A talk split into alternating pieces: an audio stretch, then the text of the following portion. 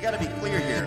The Bible doesn't have a lot of gray areas with regard to choices. All the stories we read in 66 books, hundreds and hundreds and hundreds of people, all of these thousands of people, all of these people make choices. We have their accounts in front of us, and we can go to and look and see how they decided.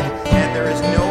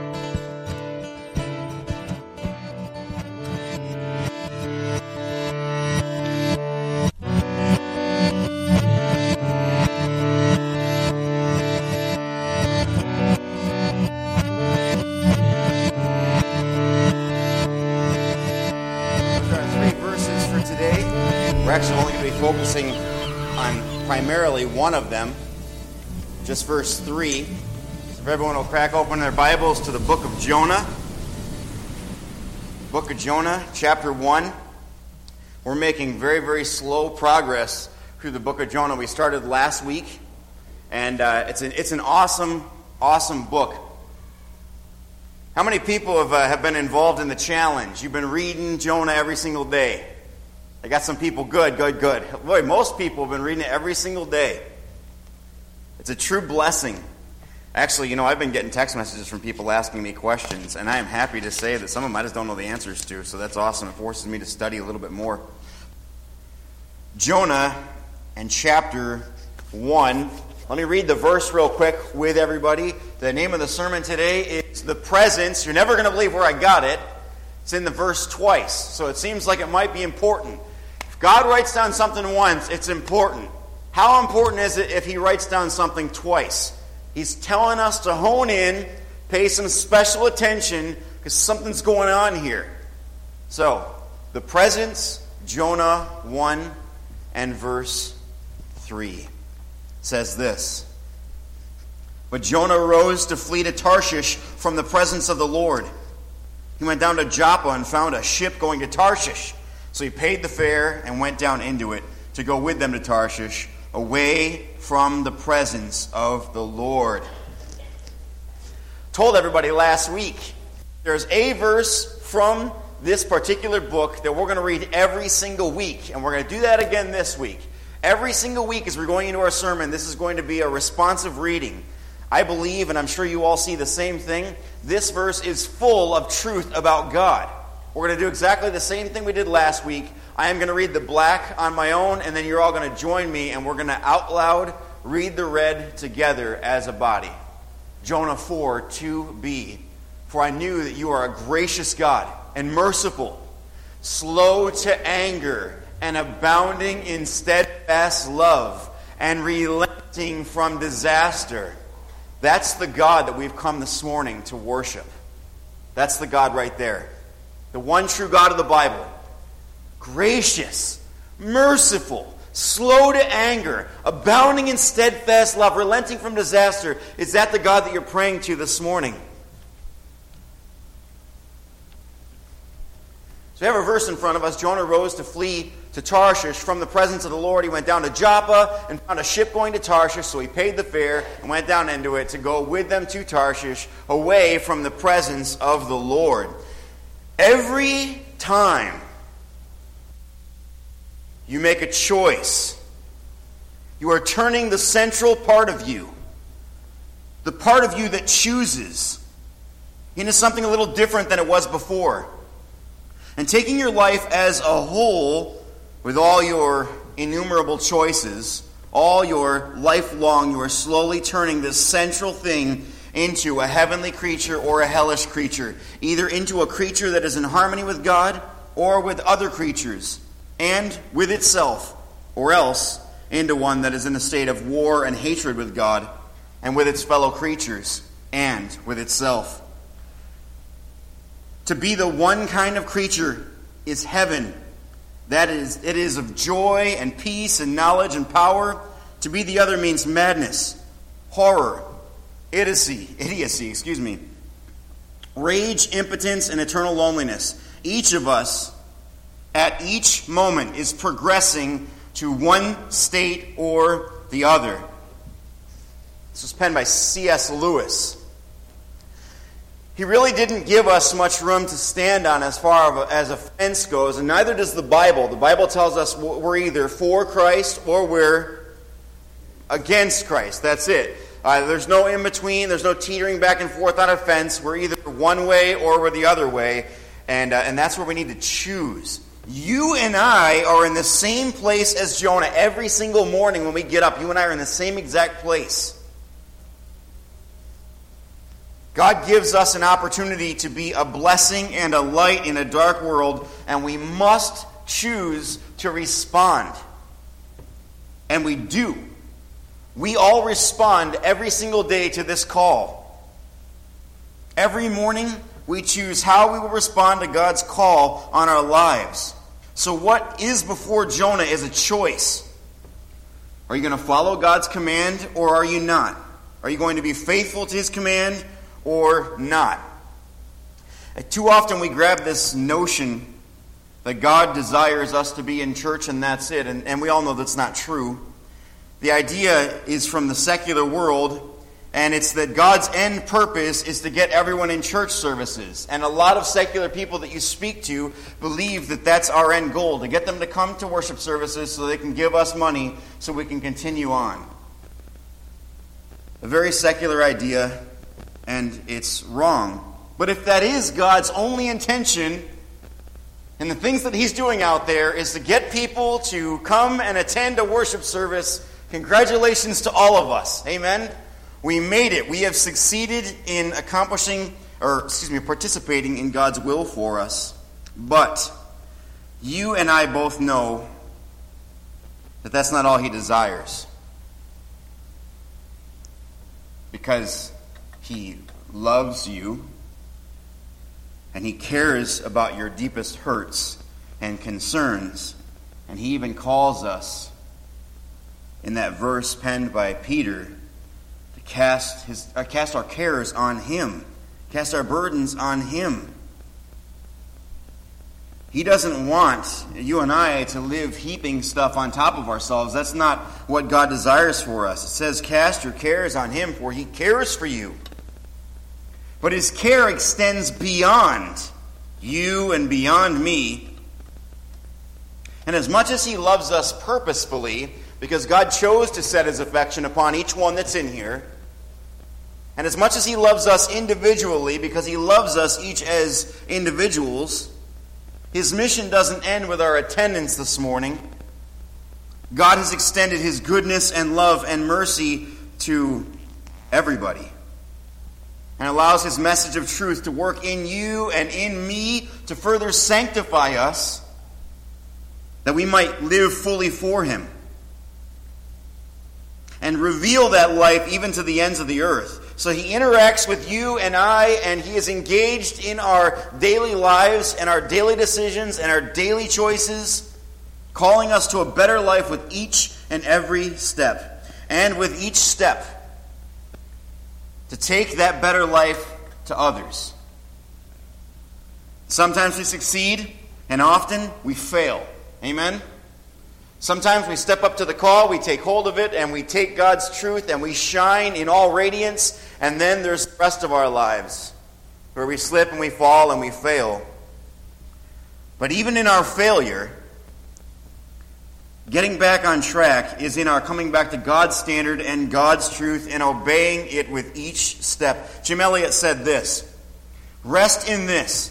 It is his business to lead, command, impel, excuse me, impel, send, call, or whatever you want to call it. So that's God's business lead, command, send, call.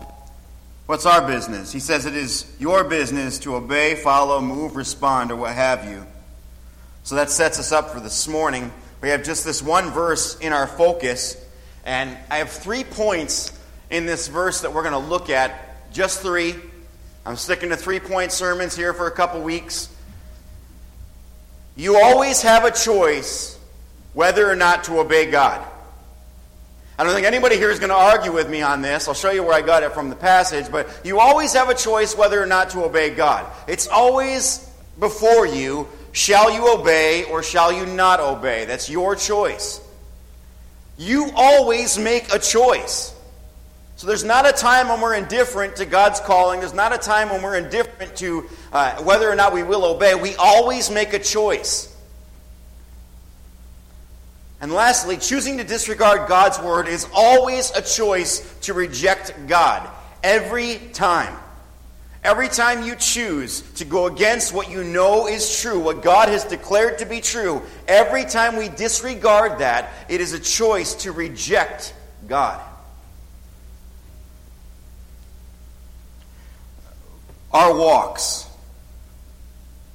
are attended with choices every single step. And I know last year I spent probably three or four sermons up here talking about choices because they are vitally important to our lives. We all make them. So I'm not going to go into a great exposition on choices. I don't feel like it's necessary. You've all been here.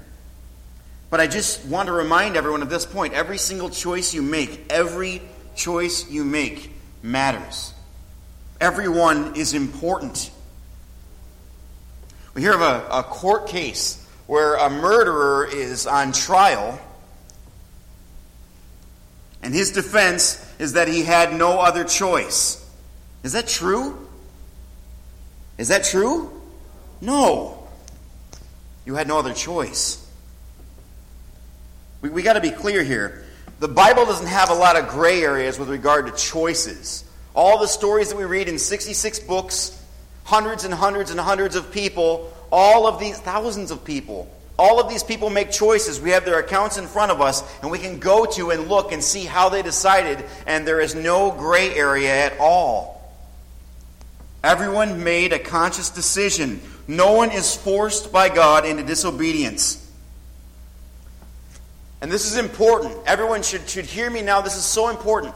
God forces no one into disobedience, and at the same time, God forces no one to obey him.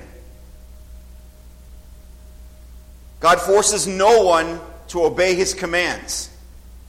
God doesn't force our hands. He's not a cosmic chess player moving pieces around. Is he sovereign? Yes. In the end, is his will done? Yes. But he also gives us the opportunity to make choices. God will not force your hands. Read it and you'll see it. Genesis to Revelation, again and again and again. The Bible's full of choices. All the way back to the place of perfection, Eden. Adam makes a choice. Eve doesn't make it for him, does she? No, Adam makes his own choice. So he disregards God's command and he sinks his teeth into the flesh of this fruit, sinking deep beyond this skin, breaking it, and going into the meat of this thing. And as the, the flavor is running down the back of his throat and probably down the front of his face, we see that he has at that point made a choice to set God's word aside and go another way. Did he have to? No. Uh, Cain is out in the field with his brother, and uh, God is pleased with the sacrifice of Abel, and with Cain, he's not pleased with that sacrifice. So Cain makes a choice to pick up a, a rock and crush his brother's skull. That's a choice that he had, a choice that he made, and will be held accountable for it. Abram is traveling with his wife Sarai. They go before Abimelech. Abram has a choice whether or not to be honest, and he chooses to lie. What's he say? She's my sister. Did God ordain that? No, God does not ordain sin. God does not choose for us to sin. We choose to sin. Later on, Abraham chooses to listen to his wife rather than listen to God. God promised, You will have a kid. You'll be the father of many nations through this kid. This kid will be with Sarah. So Abraham has a choice.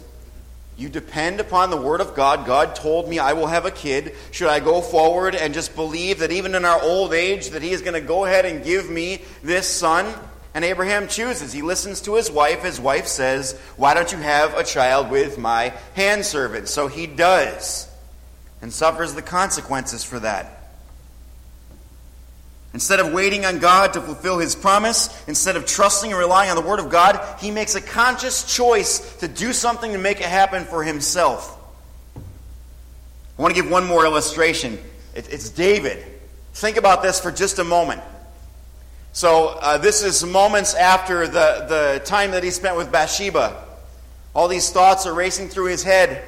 He's trying to figure things out and comes up with a scheme Understand this David does not have to write a letter to have his friend murdered. That's a choice that he makes to cover up his own sin. We always have a choice. So, does Jonah have a choice here in what he's called to do? Now, the word of the Lord came to Jonah, son of Amittai, saying, Arise, go to the Nineveh, that great city, and call out against it, for the evil has come up before me. Does Jonah have to do what God's telling him to do? No. We know that because he doesn't. But you always have a choice whether or not to obey God. You always have the choice in front of you. It's always there. Jonah does not have to go, and he makes a choice. Just as Adam made a choice and Cain made a choice, Moses made a choice, David made a choice, just as all these men made these choices, so Jonah goes and chooses. You always, every single step you take, have a choice whether or not to obey God. Second, you always make a choice. There's not one thing that sits before you that you don't choose one way or the other. So, what's his choice? Jonah arose to flee to Tarshish from the presence of the Lord. He went down to Joppa and found a ship going to Tarshish. So he paid the fare and went down into it to go with them to Tarshish, away from the presence of the Lord. God says, Jonah, I want you to go to Nineveh. I want you to preach to pagans. And we need to look at the response here because there is such deep theological significance in Jonah's response. Jonah decides that he will not only flee from God's word, but that he wants to get out of God's presence. Does everyone see that? But Jonah rose to flee to Tarshish from the presence of the Lord and went down into it to go with them to Tarshish away from the presence of the Lord. Not only does he want to get away from God's word, he wants to get away from God also. Jonah's actions that are recorded here are simply astounding. The choices that he makes uh, just drive a dagger into the heart of the faithful. At least we would say that. So he runs to a dock. He finds a ship going in the opposite direction where God had commanded him, and he boards. Let's just look at it for a moment. God sends his word to Jonah. Amen says in the beginning of the book, the word of the Lord came to Jonah, son of Amittai. We know God's word comes to Jonah.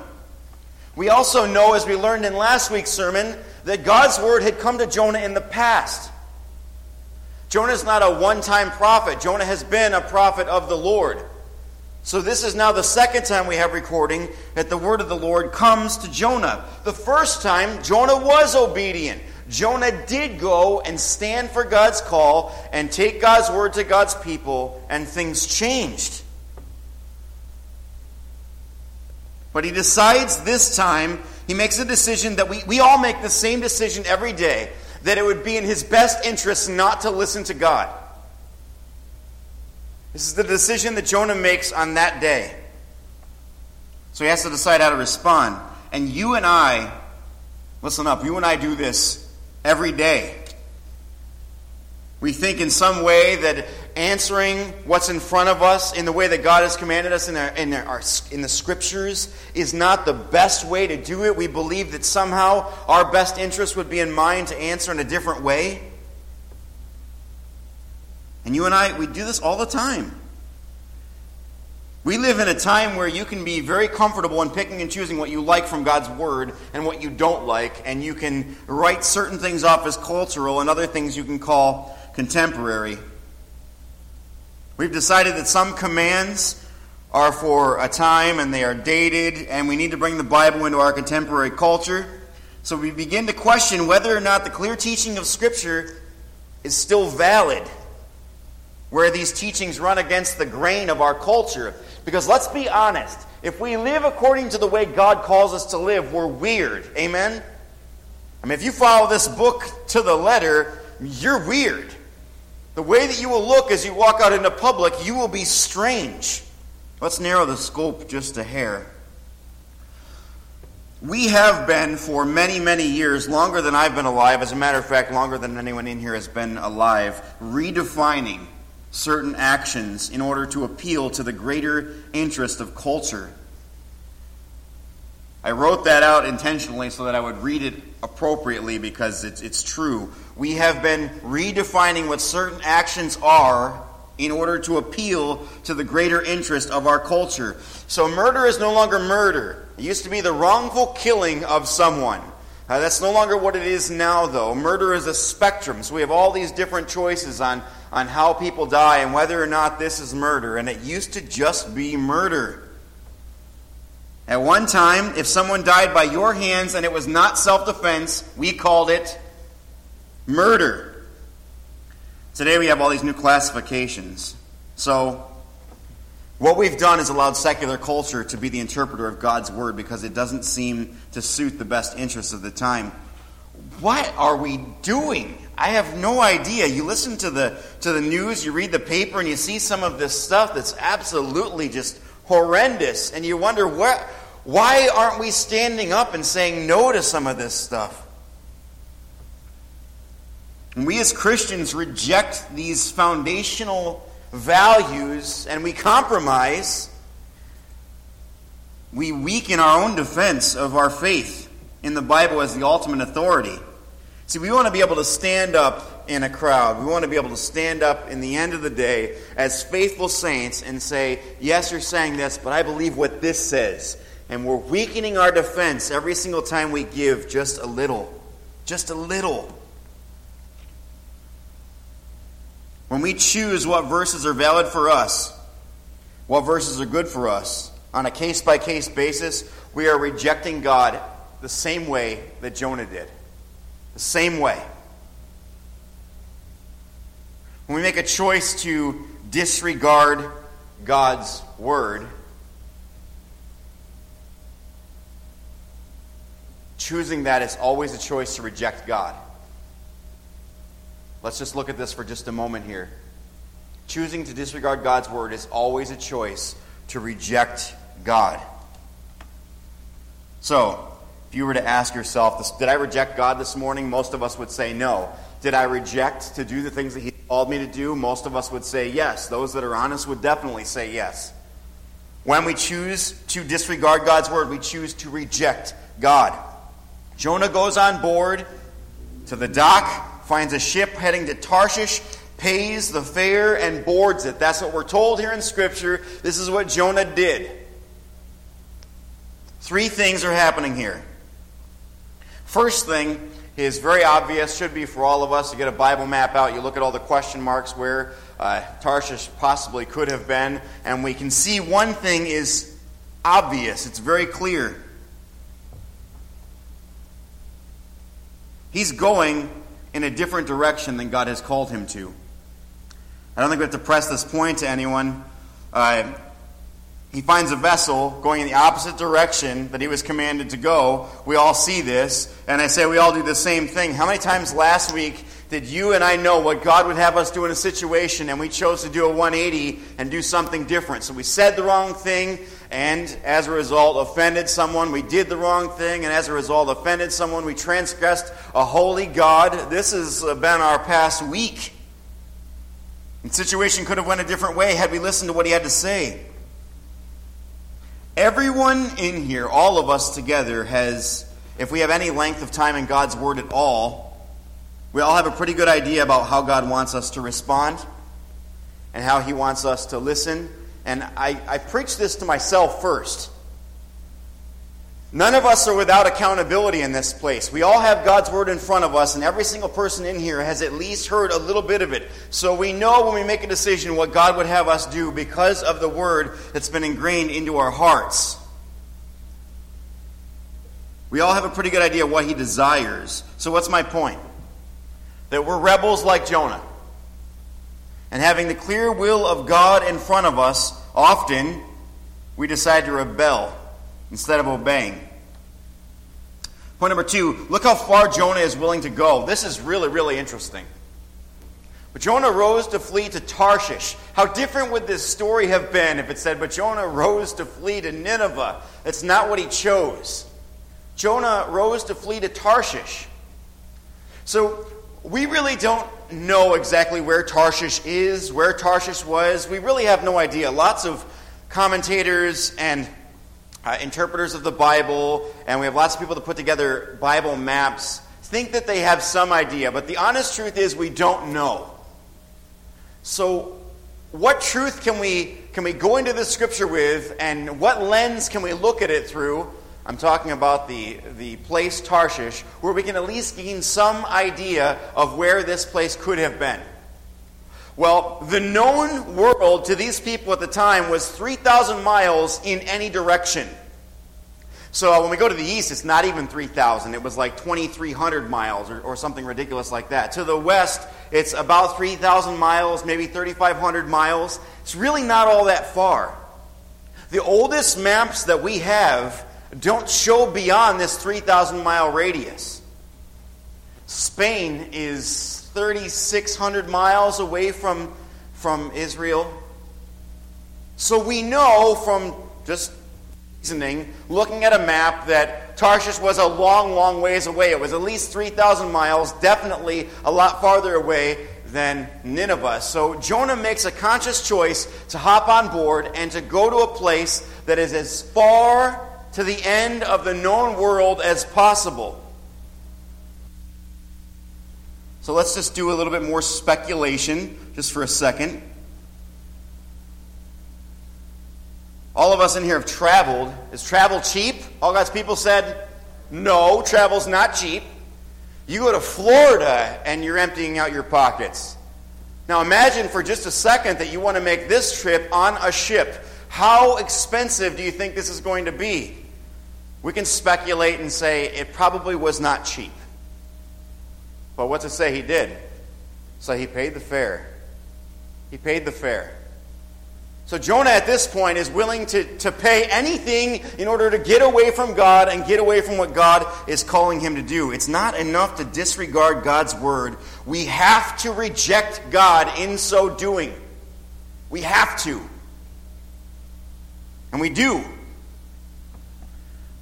I want everyone to, I realize that everyone in here is an adult and it's been a long time since you've been a child, but I want you to think back when you messed up and your mom or your dad told you, I want you to do this. And instead you chose to go do something else. Fill in the blank.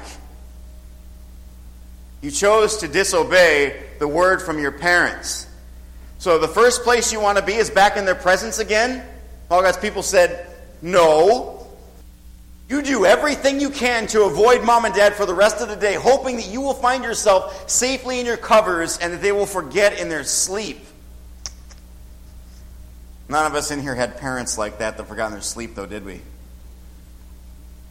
So listen, maybe it's a poor illustration, but we don't want to be around the person that we disobey. We don't want to be around that person.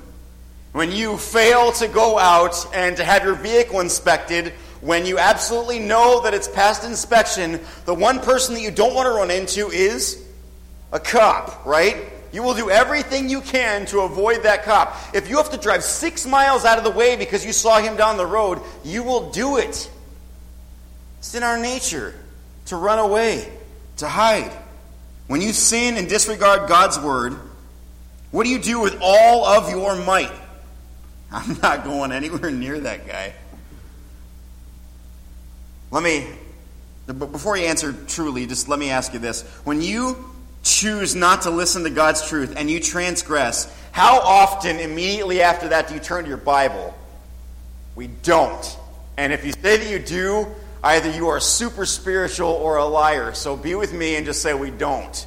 When we transgress, we don't listen to what God has to say, we ignored part of His Word. It's not like we come back afterwards, after we've messed stuff up, and we're like, God, can you tell me where I went wrong? We avoid His Word. Not only do we avoid His Word, often when you mess up big time, we'll avoid worship service. We want to try some way, somehow, to avoid being around God's people. Your Christian friends text you and you will not answer them back because you don't want to talk to them. You don't want to feel any more guilt, have any more conviction. What you want to do is get as far away from any memory of the presence of God possible. At the very moment when you should turn to God, when I should turn to God the most, what do we do? We turn away. We turn away. And what do we become? We become a naked couple hiding in the bushes because here comes God and we want to be as far away from Him as possible. Hopefully, He doesn't see us. So we messed up this week. God told you and God told me to love our neighbor, but it wasn't in our best interest. It didn't suit us best at the time, so we retaliated because they said something we didn't like. And now you want to avoid God. Where do you go? Where can you and I go? Where is our safe haven away from God? Where is it? Where does it exist? Where is this place where somehow, some way, we can get away from God's presence so we do not have to be in the face of this thing which we have done? Where is it? Psalm 139, 7 through 12. Where shall I go from your spirit? Or where shall I flee from your presence? If I ascend to heaven, you're there. If I make my bed in Sheol, you're there.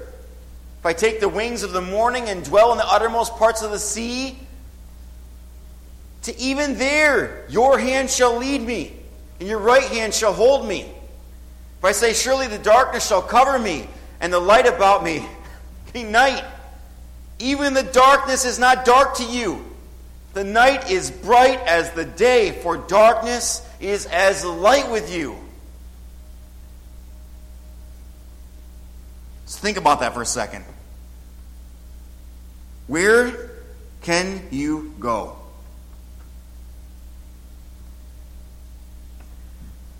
God is called in Scripture the lover of your soul, the lover of my soul. I want you to take just a second and breathe that in. God loves the parts of you that no one else can see.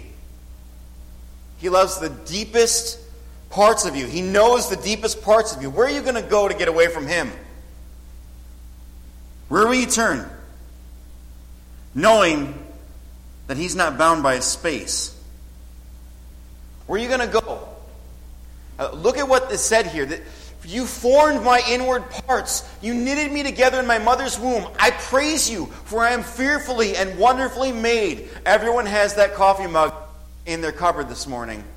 Wonderful are your works. My soul knows it very well. My frame was not hidden from you when I was being made in secret, intricately woven in the depths of the earth. Your eyes saw my unformed substance. In your book were written, every one of them, the days that were formed for me, when as yet there was none of them.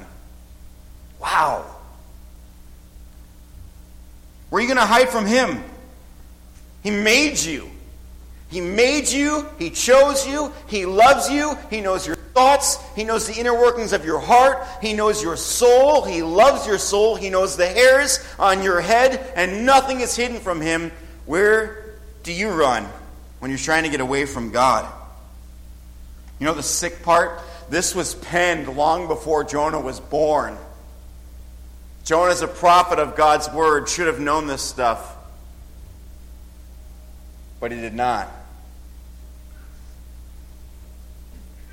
How precious to me are your thoughts, O God. How vast is the sum of them? If I would count them, they are more than the sand. I awake and I am still with you. Christian Life Church, can you get away from God? No. You can't get away from Him. We can't get away from Him. However, I'm wrapping up here. I know we've been a little while. Being aware of God's presence is not a bad thing. Even when you sin, even when I sin, even when we are at our worst, even when anyone else could look inside of our heart and think us to be terrible, even in that moment, being in God's presence can be a wonderful thing. Being aware of God's presence and your inability to escape does not bring submission out of fear. And too often, that's what the church has been teaching. Some parents even say that to their kids. Well, I may not know, but God does. You may not be telling me the truth, but God knows. He's going to get you. Too many churches are teaching this way too. Having God's presence about you does not mean that He's going to get you. When you are aware that moment by moment you are in His presence, you want more of it. How precious are your thoughts to me, even thoughts of God? How vast is the sum of them? I would count them, they're more than the sand. I awake and I'm still with you. When you are in God's presence, you want more and more and more of it. Listen to the rest of Psalm 139 as I read it to you. Oh, that you would slay the wicked, O God. O men of blood, depart from me. They speak against you with malicious intent. Your enemies take your name in vain. Do I not hate those who hate you, O Lord? And do I not loathe those who rise up against you? I hate them with complete hatred. I count them my enemies. Search me, O God, and know my heart. Try me and know my thoughts, and see if there be any grievous way in me, and lead me in the way everlasting. What does it do? What does it change when you're in God's presence? When you are continually aware that there is a God, a one true God, He loves you and He is not going anywhere and you cannot get away from Him, it makes us have an insatiable thirst for righteousness. To see things made right in the end. To have righteousness not only in our lives, but to be surrounded by righteousness. A theology of God's presence and tender care for those who are in His place. Listen, that's your story right there. That means you are part of His story of redemption. You can either have a theology of God's presence and tender care for those who are His, and you can have a, a, vision of your place in the story of redemption, or your theology can be of a God that serves your interest at every turn, and when He doesn't, you avoid Him. I end with, uh, with one more quote by C.S. Lewis, which is important. If any of you have read The Great Divorce, you'll know this quote. If you have not read The Great Divorce, you should. He said this There are only two kinds of people in the end those who say to God, Thy will be done, and those to whom God says, In the end, Thy will be done. All that are in hell choose it. Wow. All that are in hell choose it. Without that, without that self choice, there could be no hell. No soul that seriously and constantly desires joy will ever miss it. The joyous heart is the one that knows God and knows God knows him or her. God knows us and loves us and applies that love to our every single step. Let's, let's pray together.